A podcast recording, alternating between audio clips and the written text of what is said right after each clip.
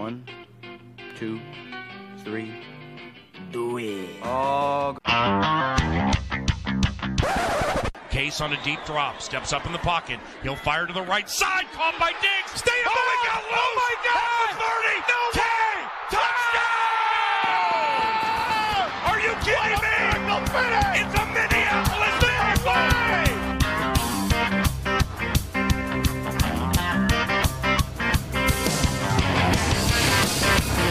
All right, all right, all right. We're coming in for another edition of the Scolders Podcast.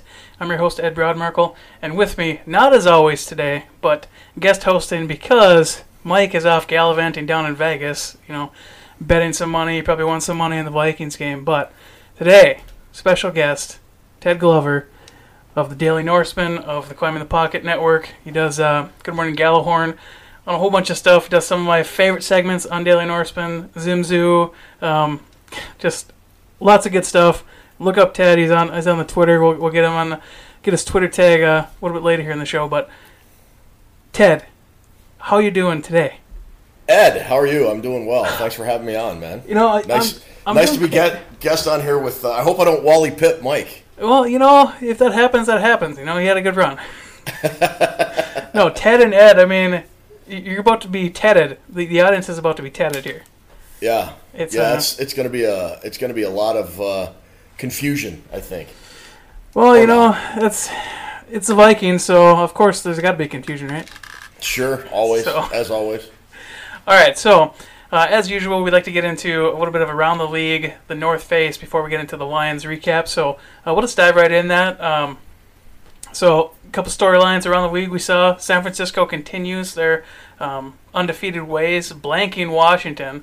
But only scoring nine points in, in what looked like it was a complete monsoon there. Um, what a fun game that must have been. I, I didn't get a chance to watch it, but those rain games are always fun.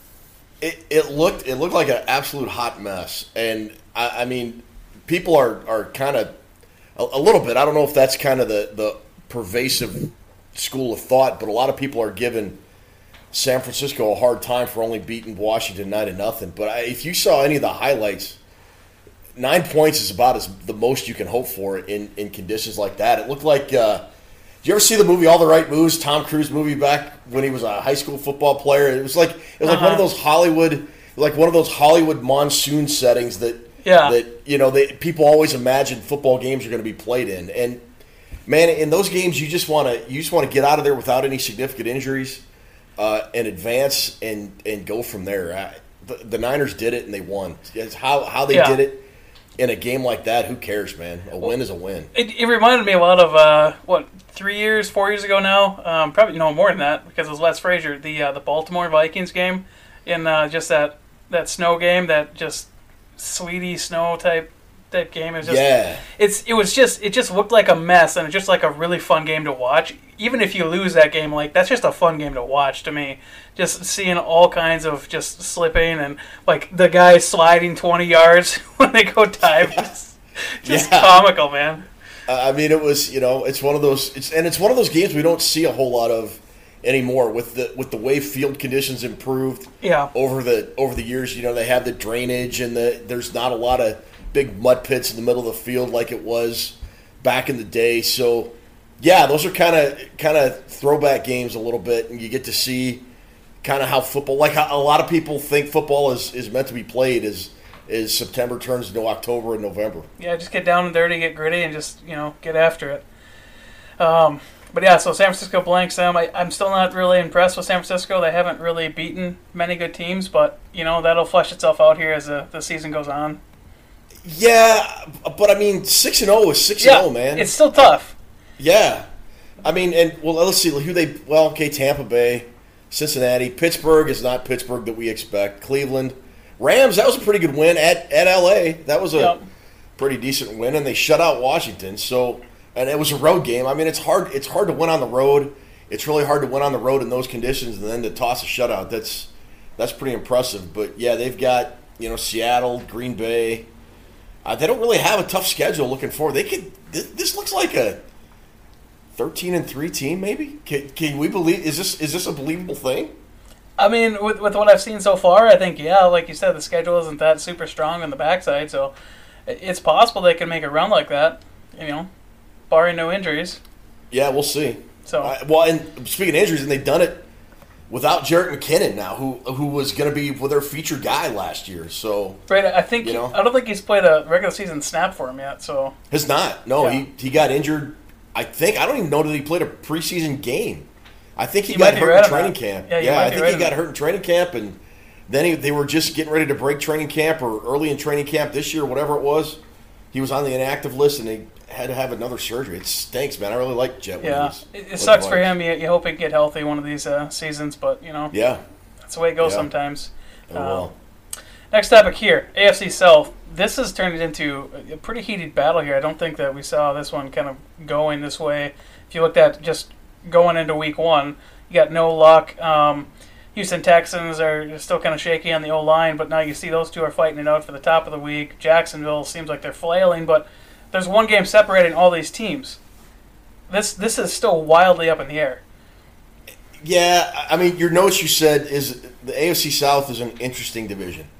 I, I would like to say, I would like to substitute the word interesting with mediocre to bad. I, I just like, but like it, they're, who who's...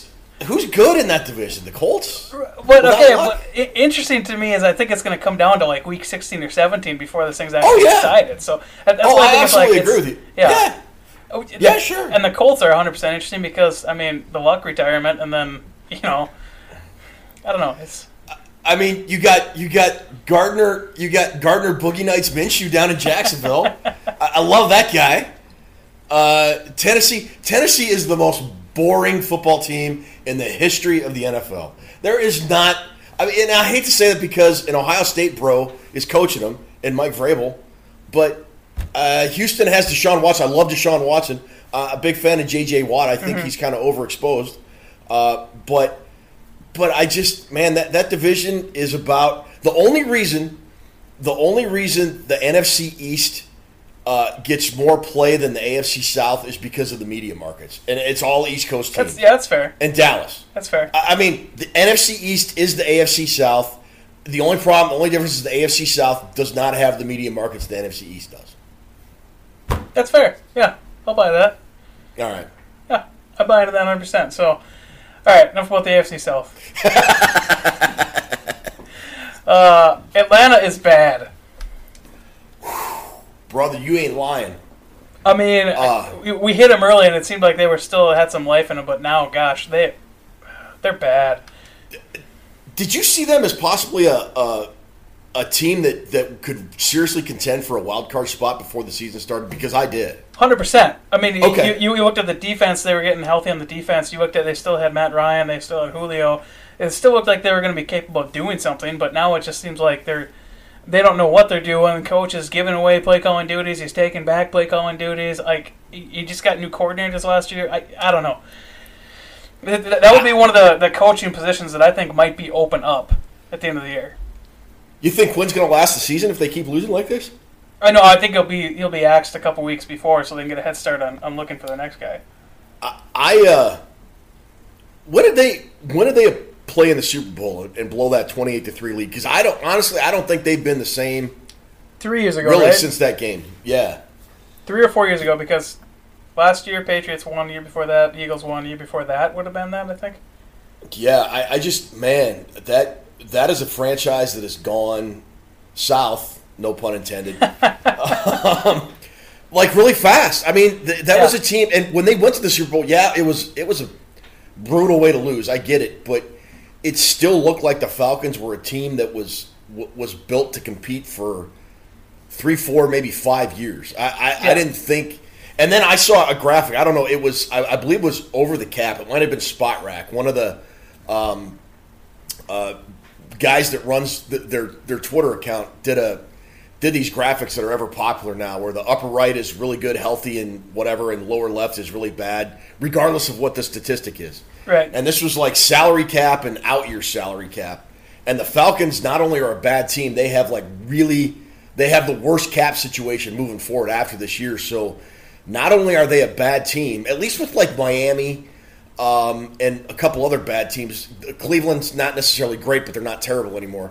they have really healthy cap situations. So if you're a fan, you can say, well, with a couple of right moves and a proper right. use of the cap and a good draft, we can be right back in this thing. I don't even know if you have that with the Falcons. No, in, in that you're in a situation where you almost have to nail every single draft pick you make for the next, you know, two drafts just to actually get back into it if you're, if you're really in that, uh, you know, off of sorts, um, which I, I have to imagine just, just makes us thank the Ward even more for Rick Spielman and Rob Brzezinski. I mean, they put it together every single year. It seems like we're going to lose pieces, and they always keep it together. Yeah. So yeah, they they do a really good job, and uh, it's something that is really overlooked by a lot of, of Vikings fans, I think. It's just how well the Vikings have managed the salary cap since Rob Brzezinski came on scene. Yeah, it's it, it's amazing. But, uh, yeah, I hadn't seen that graphic, but that, that that's going to be a rough sled go, uh, coming up here for Falcons fans for sure. Yeah, I, I feel bad for them. You know, and, and the thing is they have talent. I just – I. I don't know. I, I it just it's it's one of the biggest surprises of the N F L to me so far this year. Well, maybe uh, maybe when Stefanski goes over there and takes over that head coaching gig, you know, he'll. You're killing me, man. Ed, Ed, why do you say such things? Uh, Ed, you, you know what's gonna happen, man. He's gone. Well, we'll see. We'll, we'll see what we'll happens. See. We'll um, see what happens. But yeah, you're probably right. He's he's at least if the Vikings keep doing this well, he's. Yeah. At least going to get an interview or two. He's going to get looks, and I think it's going to depend on if he likes the opening or not. But that's a different podcast. Um, next point for around the league, Baltimore goes into Seattle. It was at Seattle, I believe, right? Stunned Seattle. Um, th- what was it, thirty to, to fifteen or something like that? Thirty-six to fourteen. It was it was a butt whooping. Yeah, um, man, you can't say enough about um, Ravens quarterback. Just L- Lamar Jackson yeah. is. Uh, it was thirty to sixteen. I just looked it up. My bad. How, how do you stop um, the guy? You you can't. I, I mean, you gotta. He's. I think he's a really special player, and and I I'd love to see it because I really liked him coming out of college, uh, and I really thought he was unfairly labeled as a guy that should move to wide receiver or a different skill position. Right. And I just I, I just love it when guys like Lamar Jackson can prove everybody wrong. Yeah, and that's a hundred percent what he's doing. I mean. Yeah, he's still freaky athletic because he can get, like, what is he at, like one hundred forty-five yards last week, and week prior he had over one hundred fifty rushing. Like, that's yeah. just insane, and he's still throwing the ball, like, you know, some of the top quarterbacks in the league. It's if you're if you're a Ravens fan, I think you have to be ecstatic, and they have, I think, a coach that's leaning into the the analytics and, like, the fourth down stuff and, and all this, this other stuff, so he's giving them every single edge they can get, um, and, you know... It's the Ravens' division to lose at this point. I mean, five and two versus two and four, two and four, and zero and seven. Yeah, and, and you brought up a great point about John Harbaugh, uh, who's he's not afraid. He's not afraid to look at his player and say, "What do you do well in Lamar Jackson?" and then let that uh, offense be tailored around Jackson's skill set. As uh, because so many times, how many times do we see it in the N F L where you try and do a square peg and a round hole kind of thing, yep. and it just doesn't work, and it, you know, it kind of sends the player towards bust status or, or whatever. I love it. Very refreshing, and I, I hope he has tons and tons of continued success until he plays the Vikings. Exactly. That's that's always what we hope for, especially on the A F C side. Um, right. All right. Next talking point here. Mahomes dislocated kneecap. God, you hate to see that, like... I hope they treat this injury properly because I don't want him to be rushed back and then have this be a lingering issue for Mahomes. He's just too fun to watch. Uh, and, and this is not like coming from the angle of, oh, I don't want to play against the Vikings. Honestly, I want to see him play against the Vikings. I want to see best on best. I want to see if we can stop Mahomes at full strength against Kansas City. But, man, it's it, for Kansas City, that's devastating right now. It is. But I think it's kind of the best case scenario. Also, just for the record, I do not want to see him play the Vikings. I don't care. I don't care if you're playing the best. So many people say that. Look, sign fifty-three guys off the street uh, and and make them like a not even practice squad talent wise. I don't care. I want to beat them fifty to nothing with a bunch of scrubs. I don't care. I just want to win. I want to go to playoffs. And when, when they get to the Super Bowl, I, I hope I hope like everybody gets pneumonia and the flu, and they have to. They have to put everybody in injured reserve, and they have to sign it like a bad C F L team. I don't care. Anyways, be that as it may. um, uh, But from a from a league perspective, from a fan, like a guy that just likes watching football, I love watching Patrick Mahomes. Uh, he's he's a fun player. He's yes. a really, really good player. Um, and, and he's the future of the N F L. And you're right. I, I hope the, the Chiefs um, don't rush him back just to play him. I, I mean, and I get the temptation's going to be there. But with the injury, they're saying like three weeks, and, and he's already – I saw a report today, he's kind of already ahead of schedule. Yeah. So it might not even be three weeks, which would be great um, overall from a, from you know an N F L perspective. So, yeah, I I, I love the guy. I, I hope he has uh, a very long uh, and healthy and productive career, because he's – him and guys like Lamar Jackson and, and there's you know Dalvin Cook for the Vikings. There's just a lot of great young Deshaun Watson. Deshaun Watson yeah. that I just love to watch play the game because they're just so good at it. Absolutely. Um, any other points around the league before we get into the North Face here? No, I'm good. Okay. North Face. So we obviously played Detroit, so we'll get into that more in depth here in a second. But um, Green Bay beats up on Oakland. Um, apparently, this game wasn't as a it wasn't as big of a gap as the score shows. Is is what my Green Bay fans are telling me. Yeah, the Raiders had three turnovers inside. I think the Packers five. I mean, I. Ugh. The Raiders moved the ball all day, from, from what I could gather. I didn't. I, they were on the same time as the Vikings, so I didn't see but a, a play here and there. But yeah, I, I don't. I don't think that game was as lopsided as the score indicates. Although you are what your record says you are, as per the famous Bill Parcells. So right, which is true, and you know you can only play who's on your schedule, all that kind of stuff. Um, but yeah, it's a. I don't know. It, I was hoping Oakland could go in there and, and take them down a peg, because honestly, I don't really think Green Bay is is playing up to their, their record. I think they got a couple lucky breaks, obviously. Um, but, you know, like you said, you are what your record is. So right now they're the team to beat in the N F C North. Um, and I think going into Week sixteen, I think it's still going to be tight enough between um, Minnesota and Green Bay where that game is, is basically going to make or break who wins the division. It, it's – the way the Vikings have played the last three weeks, yeah. Uh, right now, I agree with you. Hit me up in, in a month and we'll see where we're at. Um, the the Packers have some tough games. They got they got to go to, to Kansas City. Uh, they'll probably win that one because the Chiefs don't have Mahomes. Uh, they got to play the Chargers. Nah, they'll win that one. That'll be a home game for them. Carolina, I, yeah. I man, the, the last – They got like their toughest game besides going to Minnesota in Week sixteen is at San Francisco in Week twelve, and they're coming off a bye for that game. So, right, I, I don't, man, I don't see a whole lot of losses left on Green Bay's schedule, to be quite honest with you. Unless the wheels completely fall off. I mean, yeah, that they've, could happen. They've shown they can be beaten. Like you can run on them all day. Yeah. So yeah, they can. I mean, I think if you come in with the right attack, I just don't think anyone's actually done it yet, and. I mean, they're still not healthy on offense, so they're they're weak. It's just someone needs to capitalize and take advantage of it. Yeah, yeah, they do, and nobody has yet. I mean, the and, and Aaron Rodgers, you know, the the Packers just I, I just I can't stand them, so I, I I have a hard time discussing them rationally. But I, I'm not impressed with their receiver group outside of Devontae Adams. I just don't think they're any good. Uh, I don't think the Packers are still using Aaron Jones as much as they should. Yep. And yet they're still winning. And their defense isn't nearly as good as everybody says says it was at the beginning of the year. Yet they're still six and one. I hate them. I, I, I hate that team. You know, I, I think their secondary is up there where where it needs to be. It's it's in that, yeah. that higher echelon, but their run defense doesn't scare me. Like the next time we play them at home, like Dalvin's probably gonna have two hundred yards. I wouldn't be surprised because we can gash I, yeah. them. Yeah, we, we can gash so, them, can. and and if we roll in there, if Kirk Cousins is still.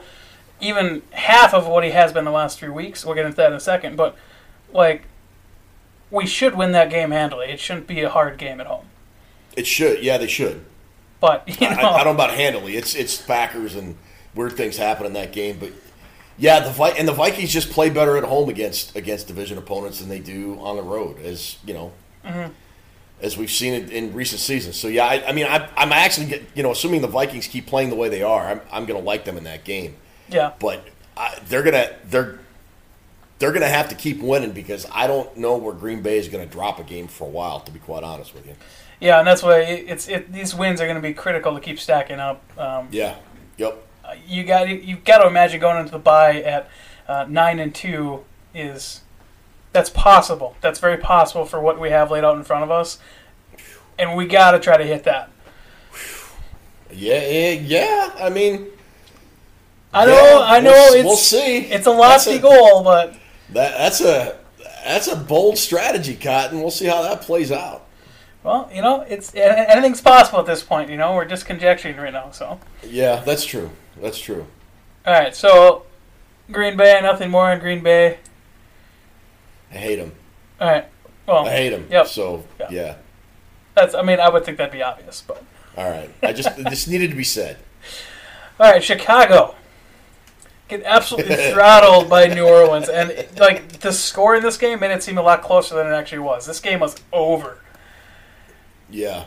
I mean, I've been calling Mitch Trubisky Mitch Ponder, but I think at this point that's an insult to Ponder. You know, last year, um, I, I, Daily Norseman, I, for those for listeners that are, are not really familiar with the website or kind of new to it, uh, most weeks we do a, a what we call a five good questions segment, and we, we swap. We give a writer at at, five, at, at at our sister blog five good questions about the Bears. They ask us five questions, we answer them, and then we post them, blah, blah, blah. Last year for, for Windy City Gridiron, um, I, I got a pretty good relationship with a lot of those guys over there. They're they're good folks. And I was kind of half kidding when I said, one of the answers they, they asked me about Trubisky or what I thought, and I said, he's, he's Christian Ponder. And I just got absolutely savaged on their website in the comments. And I I went back to read that not too long ago, and I just I just kind of felt pretty smug and satisfied, if I may be so bold. Um, that dude, and see, the thing is, the Bears have such a a hard question to answer because are you going to pick up his fifth year option, and are you going to sign him to an extension? And if I'm the Bears right now, I'm not, because he's in year three, and he's getting worse, not better. And right. We played this song and dance, like you said, with Christian Ponder. Yeah, it, it's uh. It's one of those things where I think we recognized it almost immediately in like the first year, even rolling into the second year, because we've seen that that exact same player basically roll out with Ponder. Like that yeah. that is not just a bad quarterback comparison. That's like they're essentially the same quarterback, more or less. Like yeah, I, I think Trubisky is a. I'm, I don't know, man. I, I I at the beginning of the year I was going to say Trubisky's a better quarterback, but but his play is regressing worse and worse, yeah. and and he is. I mean, what was it? I saw a thing today where the Bears went from like the end of the first quarter to the beginning of the fourth quarter without a getting a first down on offense or something like wow. that. And and that reminded me so much. Do you remember it was, I think it was twenty thirteen when the Vikings tied Green Bay in Lambeau and Rodgers didn't play. It was like Scott Tolzien played for the Packers. And, and Ponder did the exact same thing. He went like two quarters without getting a first down on offense. And it was only reason they ended up tying that game is because Adrian Peterson had an absolute monster day. Yeah.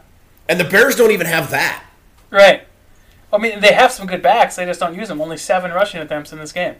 Like You read – yeah, Matt Nagy, I, I mean, how, so how do you – let me let me ask you a question. I know I'm a guest, but I, let me ask you a question. Mm-hmm. If you're Matt Nagy and you know your weak spot – pretty much is the quarterback position. Why do you throw the ball fifty times or whatever it was, and you only run seven? They only ran seven times the whole game. Yeah, I, I, I don't I don't understand that logic on any level. Like, it just it doesn't make any sense to me. Especially if you know he's struggling, and like people like laud Matt Nagy as this this this great play call, this great play designer. Okay, well then, why aren't you playing to your team's strengths? Why aren't you trying to mask their weaknesses? You know, you know, in year four, what or year three, what Trubisky t- like is. You have a lot of tape on Trubisky. Yeah, yeah, they do, and, and you you, you should and, be doing a lot of stuff to make him shine. I don't get it. the, the only time he's a good play caller is against the Vikings. Why? Why is why is he good against the Vikings and he's terrible against every other team in the N F L in calling plays? I don't get it. Angers me.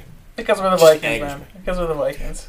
Speaking of, speaking of anger, the, the more I watched the Bears play yesterday afternoon. I, I the more I watched the Saints just kind of take them to the woodshed.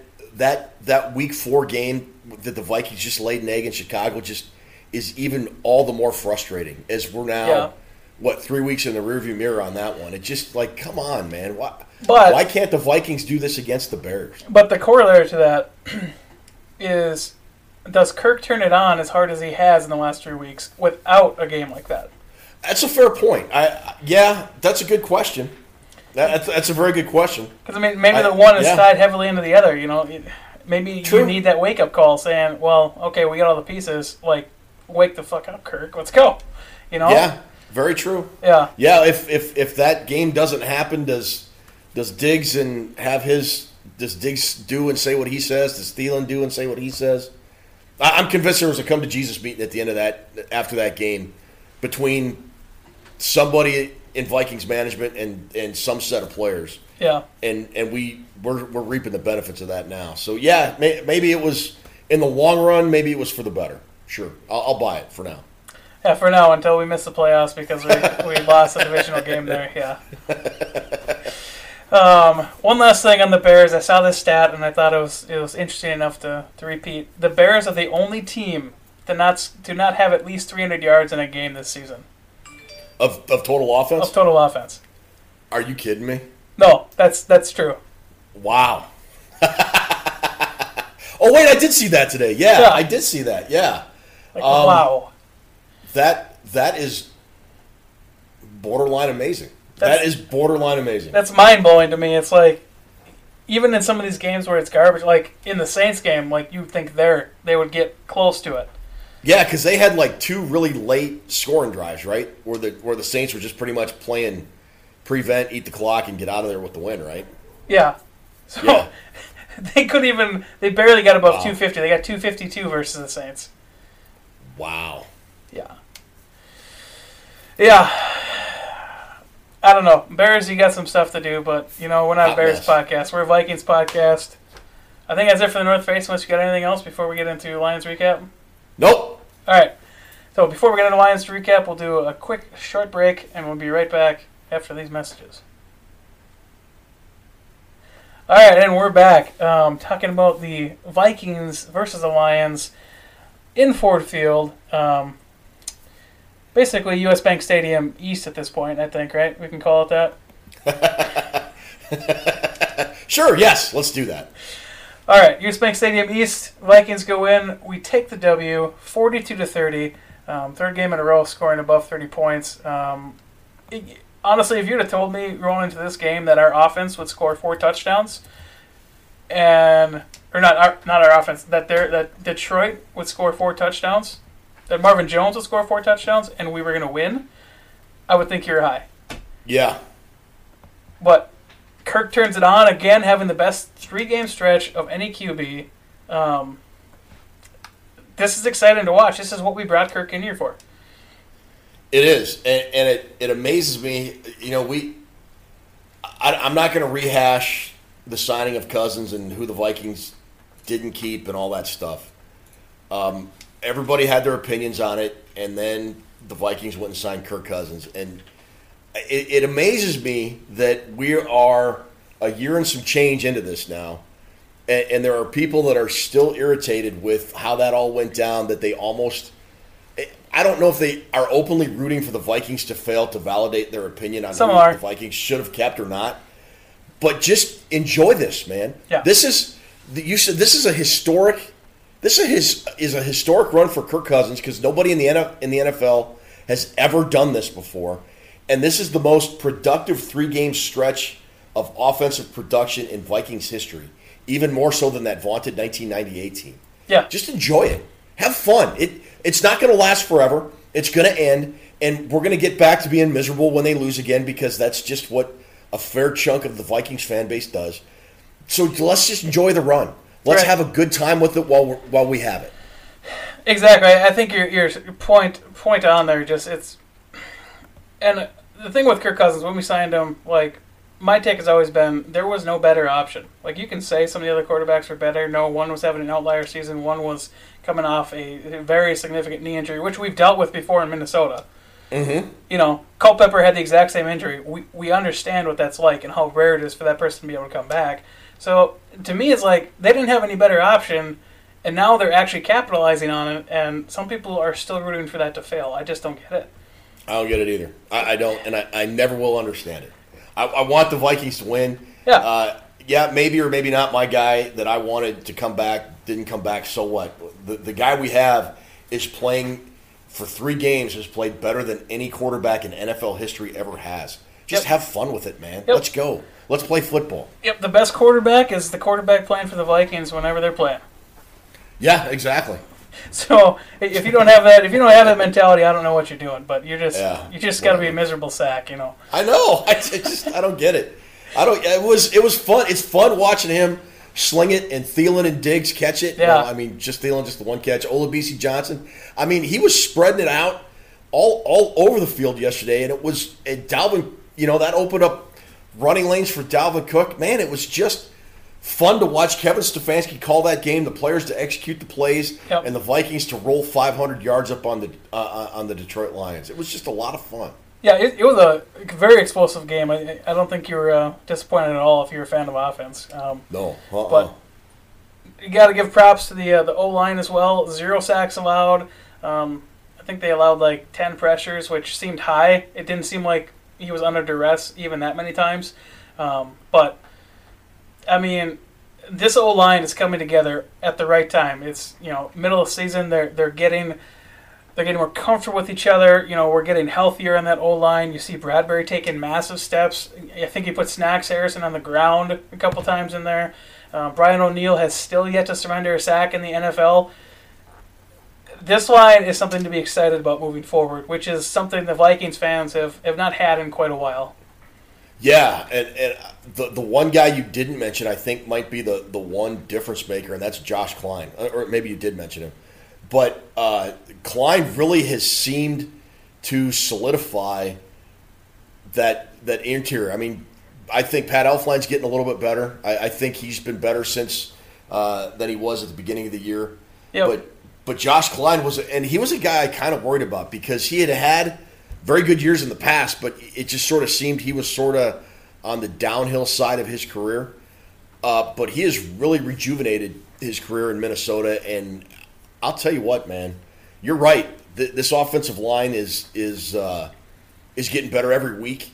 Uh, as long as they can stay healthy and keep playing together, and even even if they can't for short periods of time, Dakota Dozier has gotten better every time he's come in. Yep. Rashad Hill played, I thought, a great game last week. Phenomenally last week. Phenomenally. In, in, in place of an injured Riley Reef. And I, I think for, you know, a game here or a, a series of, of plays there or a, a quarter or a half there, Rashad Hill can be an effective guy. I, I think he sort of gets overexposed if he has to play a significant amount of yeah. time. But, you know, they're not trotting out T J Clemmings. They're not trotting out Willie Beavers. They're not signing the, the shell of Jake Long off the street in week four, and he's your best lineman by week seven before he blows out an Achilles heel. I mean, it's it's, it's better, man. I, what more do you – I mean, it's it's better. It's better. Uh, I like it. You're walking me down the most painful offensive line season I've ever witnessed. Oh, man, that was just brutal. It was terrible. It was uh, terrible. But, I mean, you know, sometimes that's the way it goes. But this year, knock on wood, we've been – fairly healthy, no significant injuries there yet. I think, like you said, Kline has, has really bounced back. Um, so when looking at the Kline signing, you know, I think the year before he got here, he had a pretty down year versus the rest of his career. What I like yeah. to do when you sign free agents like that, or especially with like Case Keenum, for instance, you look at the outliers and you kind of discard them. Case Keenum, two thousand seventeen was an outlier.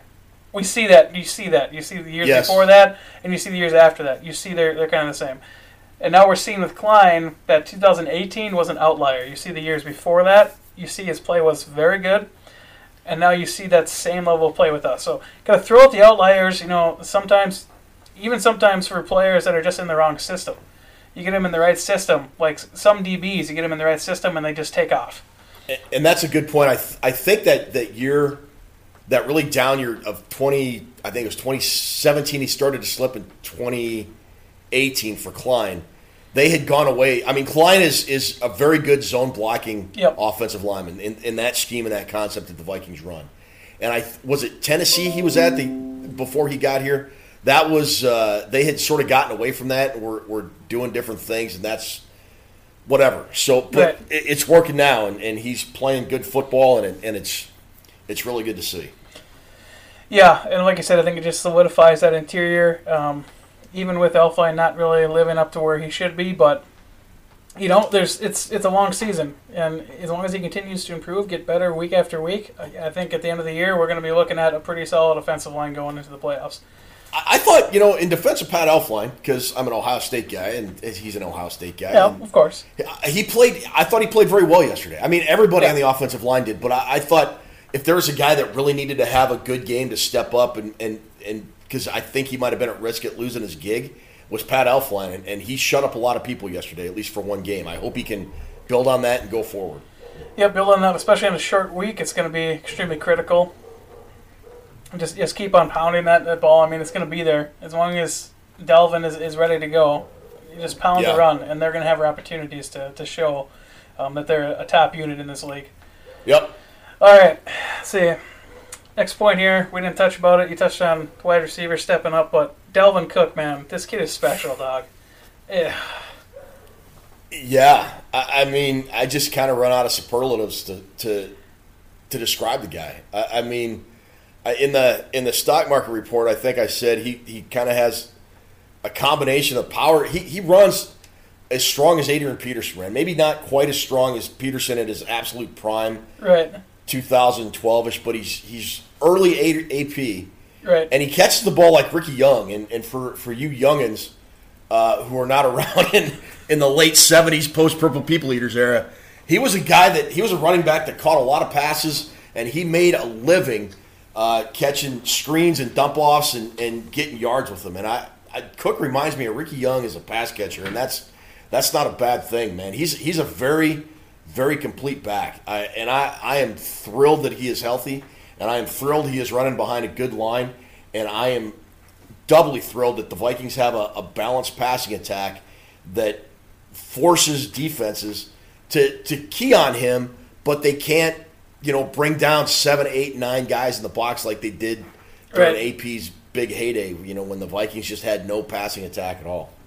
Yeah, I think for me, like, I should stop being surprised by this, but there must have been, what, four or five times in the, in that game yesterday where um, you see him, like, get contacted three yards behind the line of scrimmage. You're like, oh, oh, that's a loss. And then he breaks it for nine yards plus after that. You're like, Jesus, man. That dude is just...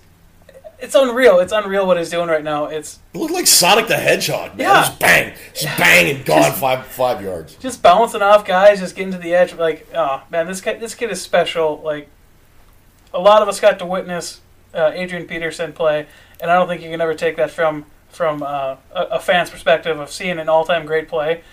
I think we're on the verge of seeing that with Dalvin Cook right now. I would agree. Yeah, he, he's got to he's got to do it for a few more years, obviously. Yeah. To to get that permanent comparison, but if he can for, stay healthy, man. Yeah, the the times that he's been healthy, and and, and the cool thing with Cook, and I, I don't know if you noticed this yesterday, Ed, that that Cook helps the passing game as much as the passing game helps Cook run the ball, because the Vikings are running play action at an almost unheard of, insane rate, and every single time the Vikings ran play action, the linebackers bit harder than a northern pike going after a five of diamonds, brother. They just they just went after it, and that just left the whole back end of the field open for Cousins to just pick his receiver and get yards in chunks. I mean, I just love what this offense is doing right now. Well, yeah. Uh, after the game, um, they asked Diggs what makes uh, the play-action passing game work so well, and he's like, Dalvin Cook. Yeah. And he's one hundred percent right, because, like you said, if they have to respect Dalvin Cook, and they have to respect Dalvin Cook, every single time that roll, it's going to be there. It is, yeah. So yeah, it's a uh, it, it's a special back, and it, it's it, the the way that they're calling things is, is working so well right now. It's I hope they can keep this group going. Yeah, and and, and that's a good point with, with Stefanski. He he knows what to dial up and when to dial it up, and it, it's so far, at least for the last three games, and it's it's working really really well. And I, I just. Man, I, I don't want this. I don't want this train ride to end, brother. Right. Last couple of points in offense here I wanted to bring up. Um, All right. Since we just talked about the, the play action passing, that last one there, that sixty yard bomb to, to Diggs, I saw Diggs go out wide, and typically when I see that with this team, at least in the last several years, it's like, oh, well, we're still going to run it anyway. And I was like, you know what? If they're aggressive, if they're truly aggressive, if they truly want to shift this thing around, they're going to take a shot here. And what do they do? They take that shot. They let Diggs just go, and they take the shot. I loved every second of that play. I did too. The, and and it was it was a it was a play to win move. It wasn't a play not to lose move. Yes, absolutely. That is a great way to put that. And, and I I would argue, you know, since we're talking about this this Bears game being the turning point, in the in the four in the four games, including that Bears game prior to these last three games, win or lose, the Vikings would not have called that play. Whether it was a lack of confidence in Kirk Cousins, um, a, a belief that Cousins couldn't complete the throw, or just uh, general offensive philosophy, or Mike Zimmer not allowing the offense to make that call and take that shot. There, there are a multitude of reasons, and I think they're all very sound arguments, and I don't want to break down each one of them. But right. There were reasons the Vikings wouldn't make that call in weeks one through four. Now they are, and I love it, and I hope they keep this aggressive nature up because Cousins is one of the better deep ball throwers in the league. He's got his mojo back, I think. I, I firmly believe he does. He's yep. playing with a chip and an edge that I don't know that he has played with before. I didn't really follow him when he was with Washington. And and there's this absolute belief that the Vikings are going to make that play. I love it. I, I just absolutely love it. Absolutely. Um, on that same vein now, because I, I, I think I completely agree with you. I think Zim is letting, letting control go of that and saying, all right, I can't continue to hamstring this offense. I got to let them go. I got to let the, let them be them. And sometimes it's going to mean some really kooky like interceptions. You know, it, it's going to mean some downs. Of course, obviously, we can't always be on this this three game high. But are the Vikings an offensive team? Yesterday they were. Uh, I I think I don't know that they're an offensive team or a defensive team. I, I think right now, at least the last three weeks, they're a good complementary football team, and and that's I think more important than having an offensive identity or a defensive identity. Okay. When when the you know in years past we've said the, the defense has carried this team, and it's true, and it was really awesome to see the offense carry this team yesterday. When when the defense had a bad day, it happens. It happens to the best units. Yes. It happens to the best players. Um, hopefully it's just an anomaly, and we'll see what happens against Washington on Thursday uh, with the short week and the turnaround. But I, I don't I don't care that the Vikings are offensive or defensive in, in terms of what people think they are. I, I just want them to be a good team, and good teams um, play well together. And and uh, and on days when one unit doesn't have it, the other unit can say, look, boys, we'll, we'll get you this week. I know we're, you're going to pick us up next week. And that's kind of starting to happen. And that's, man, that's good to see. Good to see, especially if you're intending to try to make a deep playoff run. That's what you're going to need. You're going to need to be able to score forty points sometimes. And yeah. sometimes you're going to you're gonna need to hold a, a team to, to ten points because your offense can only put up thirteen. Yeah. It's, yeah. it's like you said, it's, it's what the game calls for. And sometimes it's special teams, sometimes it's defense, sometimes it's offense.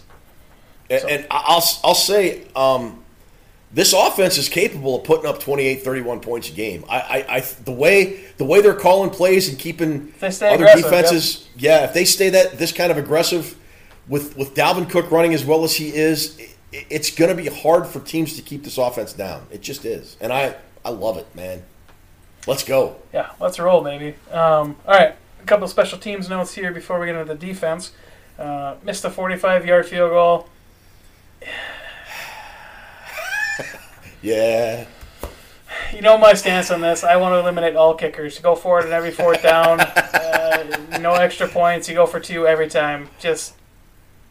I was that way at the end of the year. I, I, I'm not going to crucify Bailey for this one. It, it should you make a forty-five yard field goal? Yes, you should. Um, I, I think. I. I I'm not going to worry about yesterday too much because he had up up until that miss, I think he'd made he he'd only missed one field goal all year.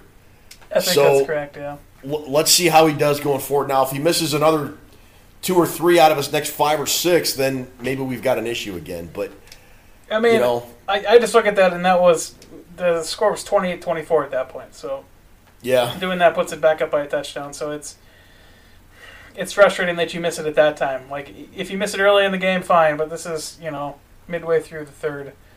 I don't know. I get it. No, I get it. It it was it was a big point in the game, and it was and it could have been. You know, you look at that. Had the Vikings not won that game, you would have looked at that field goal yep. and that drop by Diggs in the end zone that would have been a touchdown, and you would have said, "Man, those were two plays I'd love to have back." But fortunately, it worked out, and it's not an issue. So I, I'll, I'll be I'm I'm willing to give Bailey the benefit of the doubt on yesterday. He made all his extra points, didn't have a problem with that, yeah. and I think that was uh, and he made his other field goal. So I. We'll see how it goes. We'll see how it goes moving forward. Did did we have another field goal? No, we just had touchdowns. Oh, yeah, my bad. Yeah. Or he made all those extra points. So, yeah. five extra points. So. Yeah. Oh, six. So, six, yeah, forty-two, yeah. Math is what, hard for an engineer. Math is bad for us today, Ed. I, I, I can't remember that the Vikings didn't kick a field goal, and we couldn't remember how many extra points they kicked. So, yeah, six for six on extra points, just missed the one field goal. Let's see what happens Thursday and moving forward before yeah. I, I, I'm going to do that before yeah. I start to get worried about Bailey. It's just, yeah, it's a point of contention for me. I just, I hate kickers. So, um, return game was solid. Uh, Mike Hughes returning punts. Marcus Shales was inactive. So, healthy scratch inactive, not yeah, hurt either. Yeah, so I thought that was kind of interesting. Um, I guess they're just trying to look to, to get that roster spot back, I guess. I, I kind of think... Um, Marcus Sherrill's days are numbered, and I hate to say that. And everybody who's ever said Marcus Sherrill's is going to get cut this year going into training camp, I loved it when they were wrong. But with with Adam Thielen not playing Thursday, the Vikings are going to need another wide receiver, yep. whether they sign a street free agent or bring somebody up off the practice squad, which I which is what I think they'll do.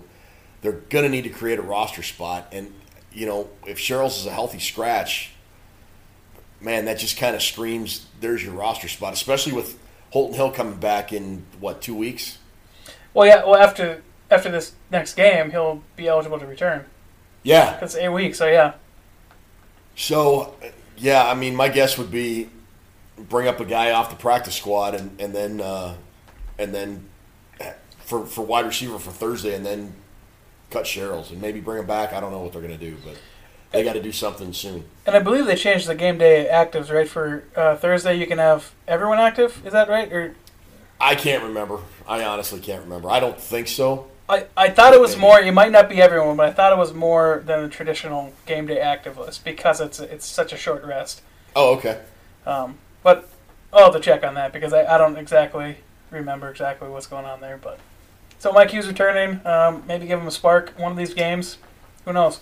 Uh, seems like he did pretty good, well, pretty well with that in college. So, yeah, um, I thought Amir Abdullah did a really good job returning kicks yeah. yesterday too. So uh, he he seemed to every time he, he took a kick, the Vikings had really good field position. So I think that that position is now solidified.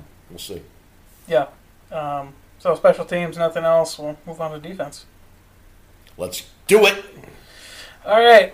Defense, there's only a couple notes here because it was a relatively poor game, but... Uh, relatively. so, uh, yeah, the road construction is over, and uh, all the roads are officially open, it looks like. Yeah, you know, uh, I kind of thought Xavier Rhodes was doing all right. I, I thought he'd have a... He usually does pretty good against Detroit historically. Yeah, he... Man...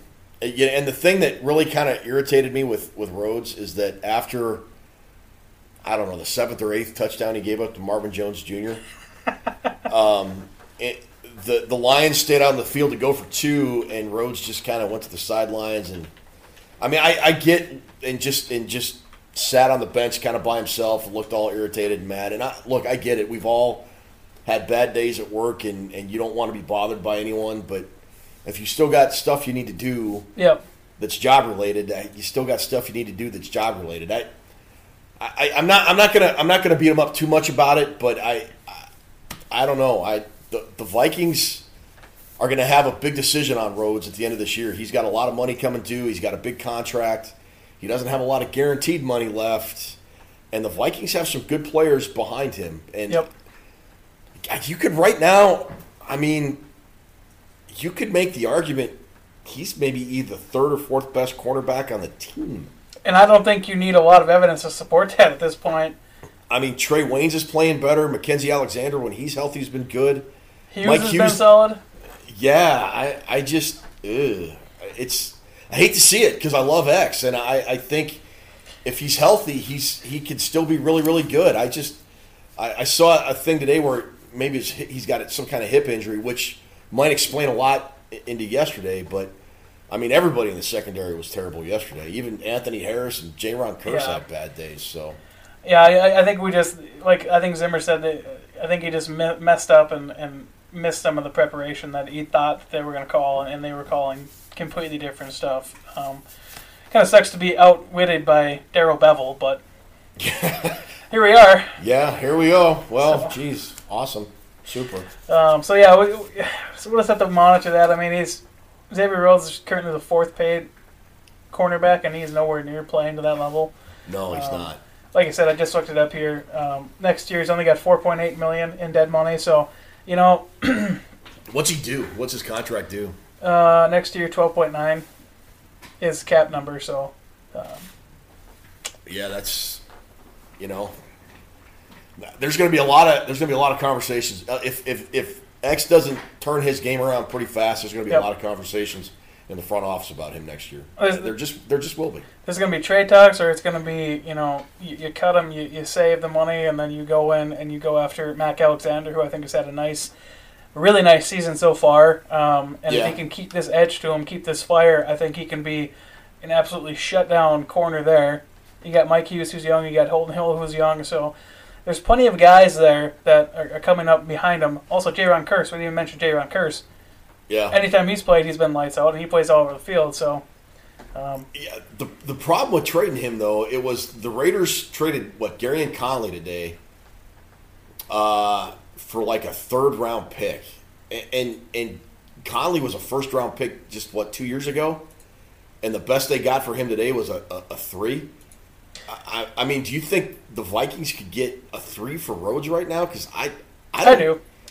Do you? I, I think he's the way he's playing. He with with the contract he's got coming due.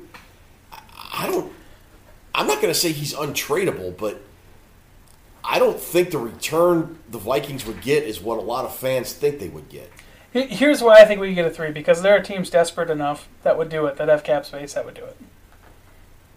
I, okay. I, I think we can get a three, and with the, with the contract structured how it is, you trade him for that three. I think there's. There's zero dead money on it for anyone else, because the only dead money remaining on it is is prorated bonus, which we would have to cover. Yeah. So okay. So that contract, three years. I mean, yeah, it's a lofty price tag. It's nine point nine million plus eleven point one, and then thirteen point two um, over the next three years. But that's not bad. Yeah, I, we'll see. I, so. I, I let's just hope he turns his. Turns yeah. his game around and gets it together. He's, he's having a down stretch for sure. Yeah, when he's healthy, he's he's the best in the business, man.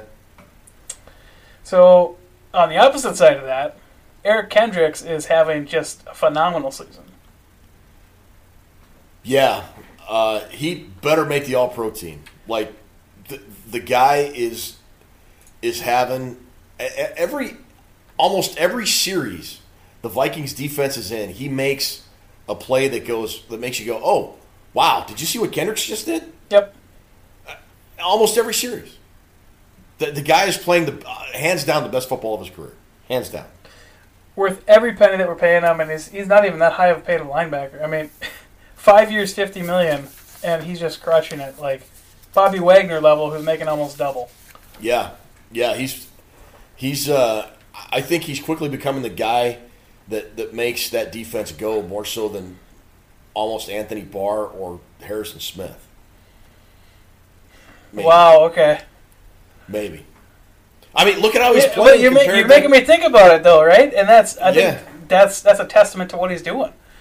I, I mean, it, it's it's a it's kind of a spicy hot take, but Barr Barr is playing okay, but he's he's kind of had his up and down moments. Yep. Smith has played mostly very well, and and, and it, I think it's probably unfair to compare Smith and Kendricks because what they're asked to do in that defense is so different. Sure. Uh, yep. But but Kendricks, I'm I'm having a hard time finding a guy that, that has had more of an impact on this defense this year than Eric Kendricks. Maybe Daniil Hunter, maybe Harrison Smith, but I I don't think either of those guys has played as consistently well in every game except Kendricks. Yeah, I think I have to agree. Um, right now, I think he's the M V P of the defense until proven otherwise. So, let's hopefully okay. we can get more of that. Yeah.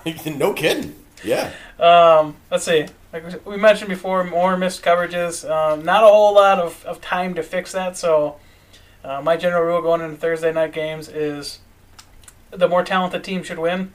So you're not going to have time to fully install like a, a whole scheme that that you'd normally do. It's just basically talent on talent. You, you're kind of tired already, so it's whoever got the most uh, most talent to give is, is going to win the game. And I think that's the yeah. Vikings hands down. So I, I do too. I mean, you you compare uh, every position group between Washington and the Vikings, and I, the Vikings are better. They they just are. Yep. They're better. So yeah, you're right. I, that's a very good point. I think it's it's talent. I, I think coaching still matters, but but yeah. Um, Better talent generally means better execution. Better execution means you're going to win the football game.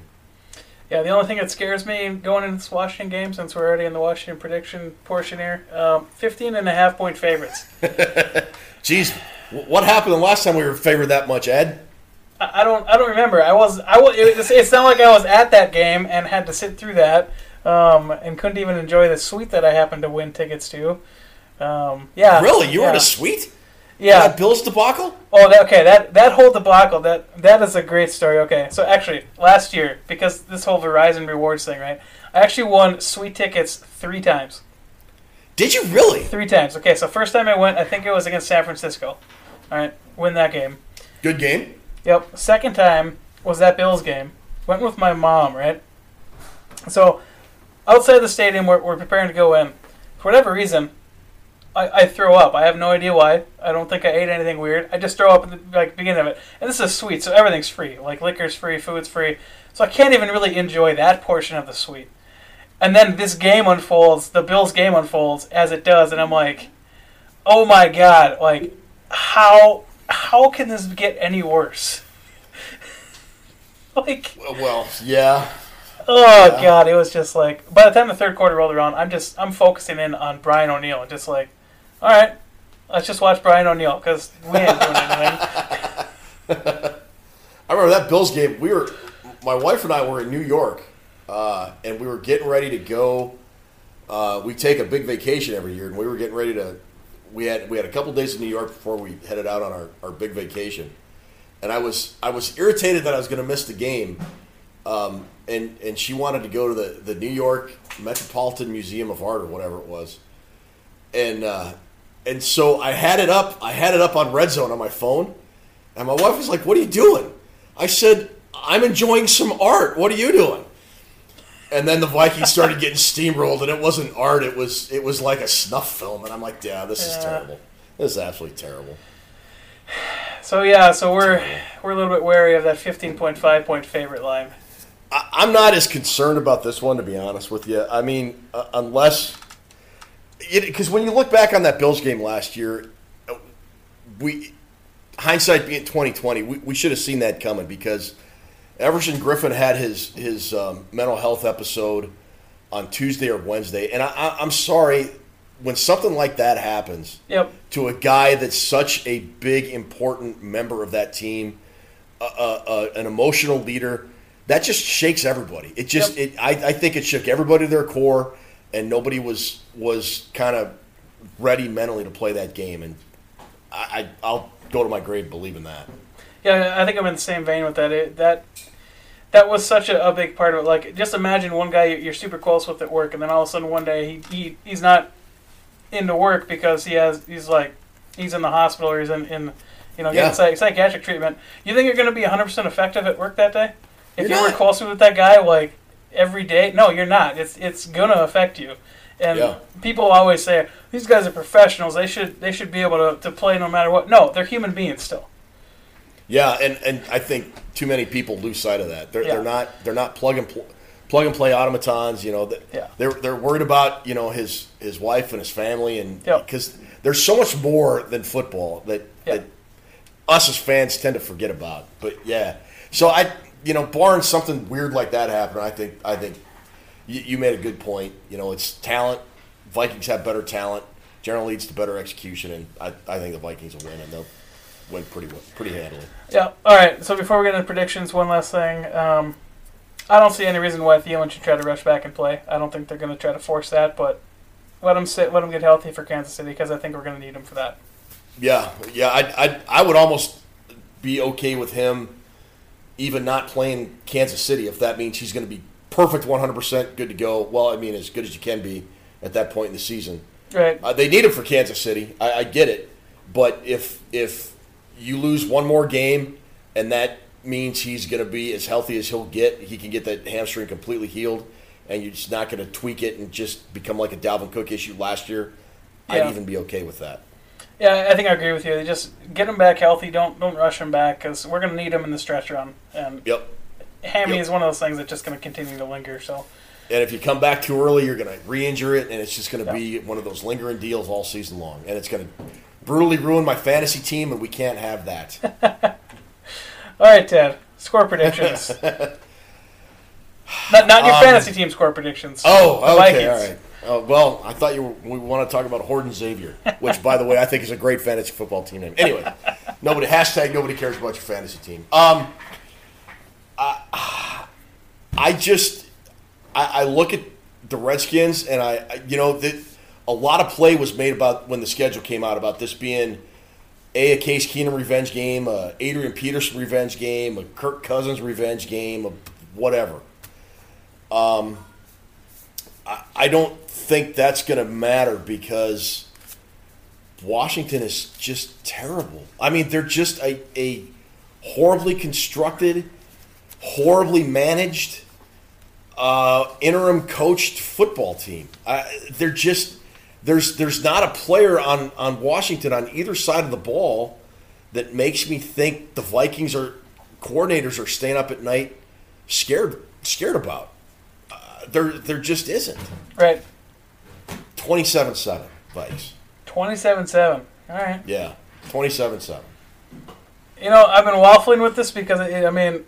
Thursday night games are always a little bit, a little bit quirky, but I think I'm going to go thirty-eight seven Really? I, I think it's just a complete blowout I, because with the way this offense is is rolling, it's uh, I think it's going to be very difficult for uh, the Redskins to, to handle us. I do too, I, especially when you've got the short the short week turnaround. I, I mean. And I, I hate to say it, you know, I hate that I, I, I hate that it's probably going to be a blowout, because in, in my heart I'm going to have a – well, in, in some ways, because I really like Case Keenum. Um, yeah. I'm always going to have a soft spot for him for, for what he did for the Vikings in, in twenty seventeen But I, I just think he's going to have a really long, bad night. And then, you know, and if they take him out, then, you know, maybe Dwayne Haskins might play, and – Dwayne Haskins was my guy at Ohio State last year, and I, I think he's going to get pummeled too. I just the Washington's offensive line without Trent Williams is terrible. The defensive line is going to feast. Um, there's not really a go-to receiver that the Redskins have. There's not a really good running back. Peterson's, what, thirty-eight, thirty-nine, fifty-one now, however old he is. And he's also hurt. You might not even play. Yeah. Oh, I didn't even – no, I didn't even hear that. So yeah. I, He's got an ankle injury. I think they, they estimated that he would have been out today, uh, did, would not participate today. So. Oh, okay. So I just, I just, I just don't even see Washington being all that competitive. I, I mean, it's terrible to say, and it sounds overconfident, and I hope I'm right. I hope I don't come back and eat these words, but it's just not a good football team in any way, shape, or form right now. By the way, Dalvin Cook will have three touchdowns. Ooh. Wow, okay. Only one of them rushing. All righty. Irv Smith gets his first touchdown. Ooh, I like that. I like that so, a lot. Uh, yeah, it'd be nice. Yeah. But, yeah, um, anything else on the Washington Washington game here? I think it pretty much wraps it up for us. I mean, it's it's short week, so not really a ton to talk about because We're, it's going to be here in three days. Yeah. Yeah, it's already Monday, man. Yeah. Woohoo! So, yeah, if there's nothing else to talk about there, you know, it's about time to wrap it up there. You know, I'm, Alrighty. I'm at Namak seven on the Twitter. What's your handle? Uh, I am at Purple Buckeye on the Perpetual Outrage Machine. Right, we are the uh, part of the Climbing the Pocket Network on Daily Norseman. Go check out Ted. He's on Daily Norseman. He puts up tons of articles. You can do Zimzu, you do Stock Market Report, a couple other things on there. So, um, yeah. Yeah, daily norseman dot com for all your Minnesota Vikings needs. Anything else? Uh, anything else we should look out for you this week? Heading no, uh, I'm. I don't. Maybe. Yeah, I might. I might do a Zimzu. I did a TED Talk today. Uh, just I, I got a five questions I'm doing. It's it's a really short week, so I'm uh, I'm not sure what uh, what I'll be able to get knocked out before game day on Thursday. But yeah, keep your eyes on Daily Norseman. Uh, a lot of good content there, and you know what? Let's uh, let's go. Let's go win this one. All right. Uh, thanks for having me on. I really appreciate you uh, letting me be part of your podcast today. Yeah, it was great great having you. You know, we'll have to have you back. Um, great conversation. Yeah. Great football mind. Great great history perspective, I think, for the Vikings. That uh, some of the names that you throw out, I don't even know. But you know. Oh, well, that makes me feel good and bad, I guess. I don't know. We'll stick with the good. All right. All righty. Skull. Thanks, Ed.